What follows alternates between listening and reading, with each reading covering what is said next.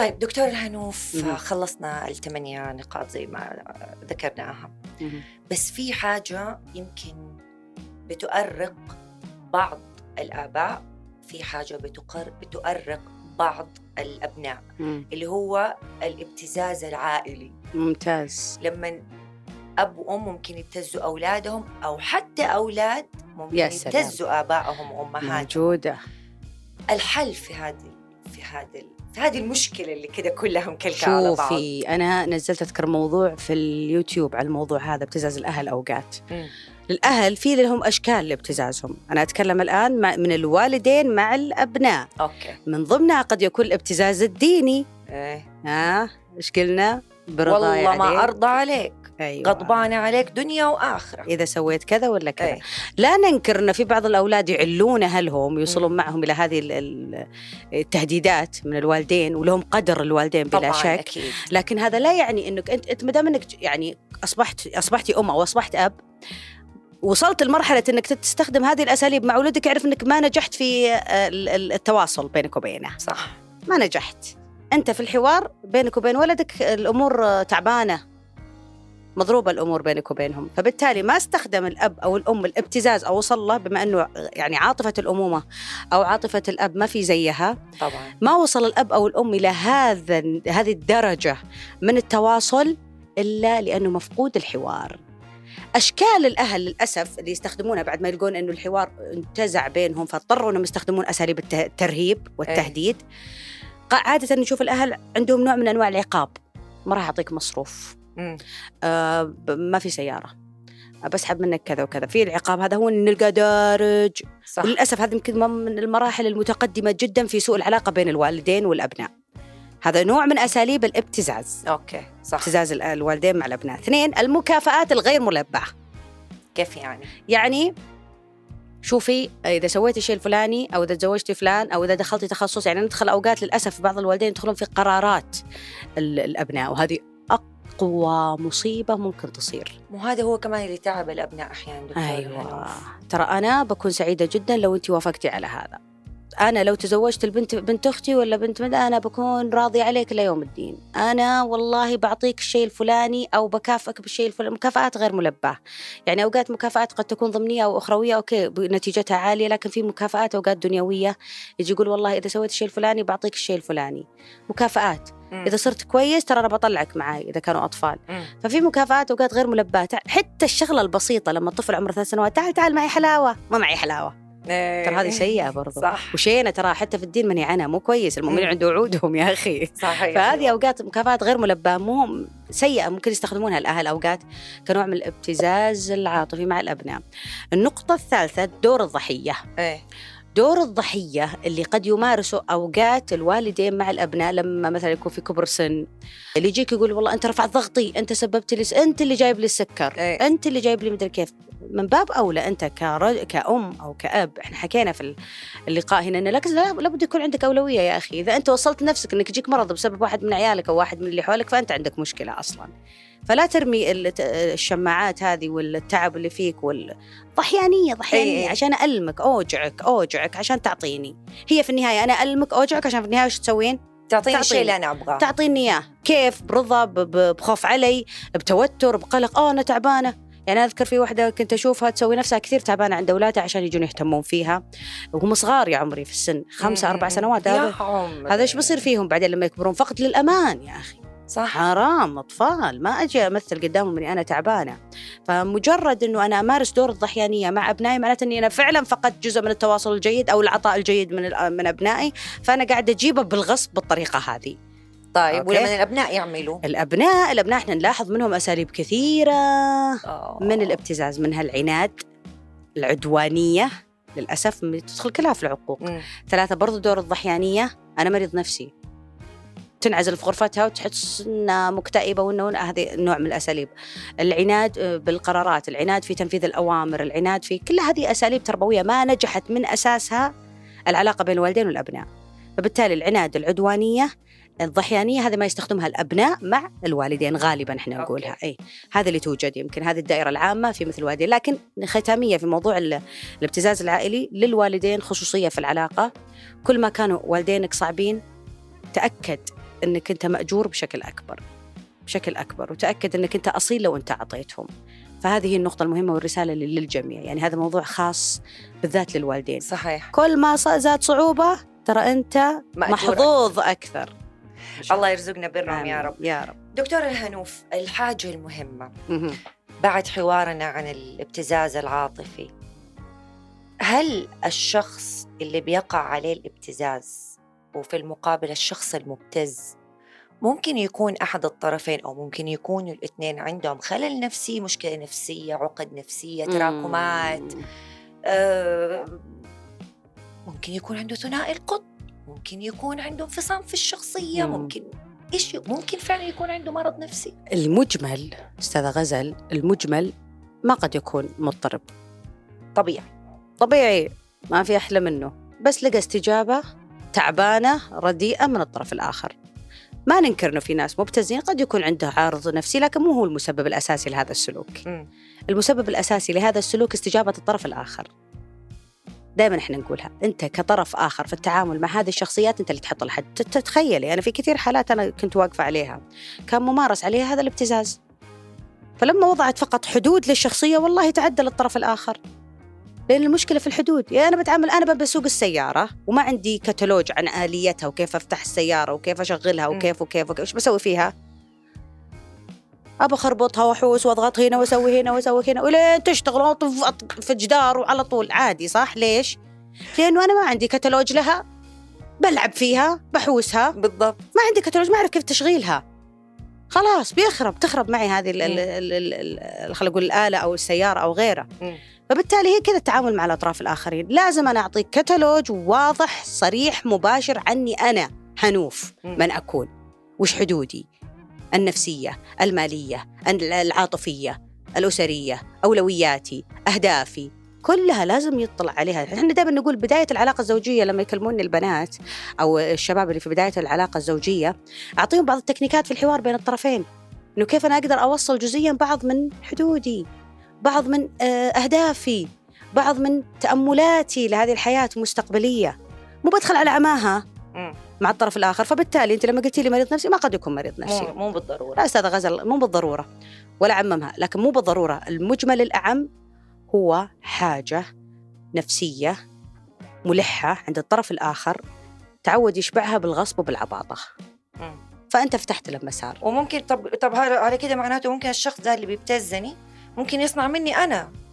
إنسانة مريضة إيه نفسيا. إيه هذه أنت أنت هذه صح عليك. نور الله عليك بالضبط. بتضغطين عليه بتبتزيني بتمارسين عليه ال- الابتزاز دائما وابدا. أنا إيش بيكون وضعي؟ أول نقطة جايينها في الحلول. تقدير الذات راح يضعف. okay. الحدود الشخصية راح تنضرب. okay. مساحاتي الخاصة فيني راح تكون ضيقة جدا. فبالتالي حنفجر أنفجر شلون؟ إما صحيا جسدي يتعب يطيح الشعر أمراض جلدية القلب الضغط. السكر القولون whatever. زين؟ ممكن يجي يتشكل على مرض جسدي ممكن يتشكل على مرض نفسي شكل اضطراب نفسي عزل اكتئاب أنا لا دائما لاحظي كلمة اللي واقع عليه الابتزاز دائما يقول أنا غير سعيد. أنا أقوم من أول ما أصحى إلين آخر ساعة في يومي أحس إني في وظيفة في عمل صح. في مجاملة في عطاء. في إرهاق عشان أشبعك أنت. مضغوطة يعني في بالضبط. وحدة تقول لي مضغوطة في وحدة والله يا دكتورة شوفي دوب تذكرتها. إيه. تقول لي زوجها بيتعامل معاها مع أولا أولادهم يعني هم زوجين عندهم أم وأب. تقول لي دائما يحسسني إنه أنا مو أمهم كأني زوجة أبوهم.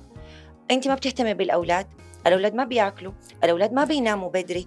تقول لي إحساسي بالأمومة كرهني فيه من كتر ما هو طول الوقت انتقاد طول الوقت ممتاز. ماني عاجبته طول الوقت أنا جالسة في صراع مع نفسي.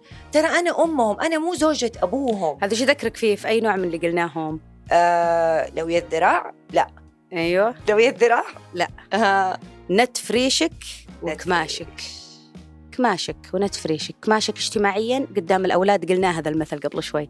إنه يكمشك انت ما تعرف هذه مو امكم هذه ما تعرف. هذه قلناها قبل شوي. كماش صغرك صغرك. لين هي حست فعلا إنها مي بامهم هي وصلت و...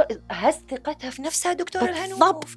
طول الوقت أنا هل أنا أم كويسة؟ أيوه أنا أم طيبة؟ وصلنا لمرحلة يعني إيش؟ أنتوا تحسوا يا جماعة إنه أنا كويسة؟ طب ليه؟ حلو. ليش إحنا قلنا؟ خلته هو مرايتها أوكي؟ تروح تشوف التعلق العاطفي المرضي برضه إيه. فهذه نقطة مهمة إنه إحنا قلنا يمكن من الأساسيات اللي قلت لي ممكن يكون فيه ال- الشخص اللي وقع عليه الابتزاز أقلها التقدير الذاتي ينزل. مم. تقدير الذات ينزل مساحاتها الشخصية. تشوفينها يمكن حتى مساحاتها الشخصية أو دائرتها الخارجية ضيقة جدا. صحيح. ما تعبانة ما ترضي في هذا. okay صح. فالشغلة الث- الثالثة كمان آه، قضية ال- الاحتياجات فيها خلل يعني دائما إحنا نقول اللي يقع عليه الابتزاز ما يعرف يعبر عن احتياجاته أنا ما أعرف أقول لك لا ستوب أخاف لا قلت لك stop ولا لا ما. يناسبني تبعدين عني أو توخر عني أو انه ياخذ مني الأولاد أو إنه في في في خوف كذا مؤشر للخوف كذا مم. إضاءة خوف زي هذه الإضاءة اللي على وجهي من مم. أول الحلقة كذا هذا خوف خلاص كذا فأنا ما أقدر أسوي أي تصرف ولا أقدر أسوي أي سلوك أو ردة فعل تجاهك لأني أنا خايف. إذا مجرد لقيت إنه في خوف أعرف إنك في علاقة غير جيدة وغير طيبة أبدا في حلول راح نتكلم إن شاء الله فيها قبل الحلول مم. في حاجة مرة مهمة هاتي يا. وتوها الآن خطرت في بالي مم. أحيانا دكتوره هنوف المجتمع اللي حولك يبتزك زي مثلا لما واحدة تكون ما مرتاحة في علاقتها الزوجية مم. ف برافو برافو برافو برافو يجي إيه. يقول تتطلقي؟ كيف تتطلقي؟ وليش تتطلقي؟ وخليكي جالسة ولا تفعلي ولا تسرقي وكم واحدة قبلك اتطلقت وما لقت آه، مثلا أحد ثاني تتزوج لأنه خلاص حطي مؤشر هنا اكتبوا الابتزاز المجتمعي لو سمحتوا. اي الابتزاز المجتمعي. الابتزاز الابتزاز المجتمعي واحدة انفصلت ثلاث مرات. يا أخي ما توفقت مع مع ولا واحد منهم. إيه. تتزوج الرابعة يقول لا فشلتينا تتزوجين. حلال من هنا لهنا حلال. تطلع تلعب استغفر الله. حلال خلوها تتزوج واحدة جابت أولاد عمرها كبيرة في الخمسينات قالت بتزوج حرام حلال. هم دحين حلال. خلاص تزوجتي هذا. ابتزاز فعلا انت أعطيتي دائما أنا أقول تلوموني تفتح محاور جدا مهمة فالفكرة وين إنه هذا هو هذا هذه هذا ابتزاز مجتمعي بناء على العادات والتقاليد اللي ما أتى الله بها بسلطان. ابدا. لما نجي نتكلم عن موضوع العلاقة الغير جيدة بين الزوجين أوقات في ثلاث ردات فعل إحنا تكلمنا عنها في العلاقات اللي غير جيدة و و. إحنا عارفين إن الطلاق آخر حل أرجع وأقولها. مم. لكنه برضو أحد الحلول اللي ذكرت في القرآن. صح. أبغض الحلال بس حل. ما حتى أبغض الحلال ترى هذه مقولة ما هي مرجعيتها ما هي شرعية. فإحنا وش بنتكلم؟ نتكلم عن إنه إيش؟ فيه آه، أساليب الوعظ في أساليب الهجران في أساليب في أساليب كثيرة في القرآن ذكرت في أخصائيين موجودين في دنيا. آخر حل من الحلول الطلاق لكن يظل أحد الحلول. يعني ما مو معقولة واحدة أوقات تشعر بشعور سيء جدا في علاقة أو ما هي مشبع احتياجاتها مثلا النفسية أو ما هي مشبع احتياجاتها العاطفية أو الجنسية أو غيرها أو للطرف الآخر. ونجي نقول له عيش وأنت ممنوع منك هذه الرغبات وتطلع أو يطلع هو برا ياخذ الشيء اللي يحتاجه بالغلط. أم، عشان ما تتطلق هذا هي نبتزع أولادك بيتك لو طلقتي فعلا المجتمع أحيانا بيبتز. الطرفين المرأة والرجل عشان لا. يقولوا أنا مع المرأة فعلا فعلا. فعلا يعني مثلا يجيك رجل مثلا والله هو مو مرتاح عاطفيا ولا رغباته ولا هو ملتفت له ولا هو حاب ولا هو قابل لكن قاعد معه عشان الأولاد وعنده احتياجات يروح يلعب بالدائره اللي برا ويتعرف كل شوي على وحدة ويسوي أشياء حرام و و و هذا إيش بيسوي في الدنيا؟ بيلعب في الدنيا. هذا يعني لازم يشوف له حل فعلا وكذلك على على المرأة. فبالتالي في أبعاد كثيرة. موضوع الطلاق ما هو خيار أولي ابدا خيار نهائي لكنه أحد الحلول. إحنا قلناها يمكن في الحلقة اللي قلناها مهلكات الحب أعتقد. صحيح. اي فهو أحد الحلول للأسف. فبالتالي المجتمع فعلا يمارس أوقات عين الابتزاز حتى في موضوع اختيار التخصص في في, في الجامعة. آه، أوقات يجي إيش تخصصك انت يا شيخ؟ التخصص الفلاني إيش بيسوي فيك؟ ما في له أقول تدرس على الفاضي صح أو اللي يجي يهمش اهتمام عندك وشغف واحد عنده شغف معين في في في مهنة معينة أقول لك السخافات اللي أنت فيها هذه صح فهمتي كيف؟ المجتمع له. دور نعم نعم شكرا على هذه المل... ال- الزاوية المهمة يا دائرة غزل. الراحة كيف أنا أخلقها وأبعد الشخص المبتز ده عني تماما خليك أنت ابتز زي ما تبغى أجلس بربر بربر بربر بس أنا عاملة لنفسي حصانة ودائرة ذكرتيني في نقطة. إيش؟ النقطة تقول آه إنه أوقات المبتز يجي ياخذنا يحطنا أول ما يبدأ العلاقة معنا يحطنا في دائرة راحة. إيه. آه كيف؟ يريحنا. ما يتكلم معنا ب... ب... ب... ب... بأساليب التهديد أو بالأشكال الثمانية اللي قلناها. إيه. ويعطينا راحتنا في كل شيء إلين ما يحكم قبضته. يتمسكن حتى يتمكن. يتمكن حتى يتمسكن. يعني إلين ما أنا تحبني. إيه. إلين ما يحبني. أو إلين ما أجيب منه ولد. أو خليني أجيب أولاد عشان بعض الأشياء اللي تقول بجيب عيال علشان إذا جبت العيال الرجال أمسكيه بالعيال. أمسكيه بالعيال. هي هذا ابتزاز. فهي مساحة راحة إلين ما أمسكه تماما. بعد ذلك أبدأ أطبق وأتفنن بالأشكال الابتزاز إذا كان هذا الشخص مبتز. طبعا. هذه نقطة مهمة. بالنسبة لدائرة الراحة الخاصة فينا أو خلينا نقول الحلول هنا نحطها. الحلول. الحلول. الحلول اللي ممكن تساعدنا. الحلول تطول وكل حالة عن حالة تختلف وكل إيه. شكل من الأشكال يختلف يا أستاذة غزل. لكن اللي بنتكلم عنها اليوم الأهم نقطتين برضو لازم تركزون عليها. لا اللطيفة ولا النهائية أو الناهية كليا. يعني اثنين لا. لازم أعرف أقول لا. لا. لازم أعرف أقول لا. لازم أقول هذا ما يناسبني. لا هذا مو كويس.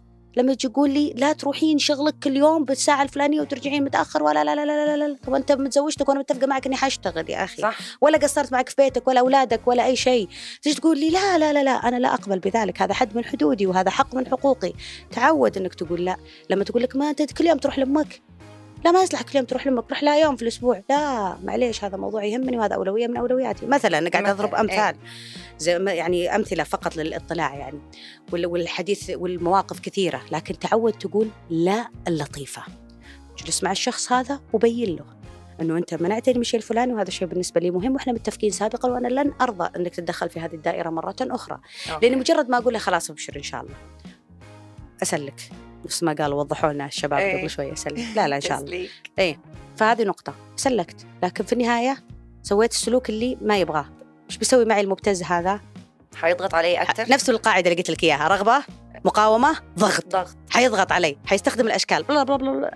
يرجعون لها يلقونها. في بداية الحلقة. فبالتالي المعادلة بتصير كذا. لازم أنا أجلس جلسة واضحة صريحة. تعال أنا هذا 1 2 3 عندي. وأنا اقدرك واحترمك.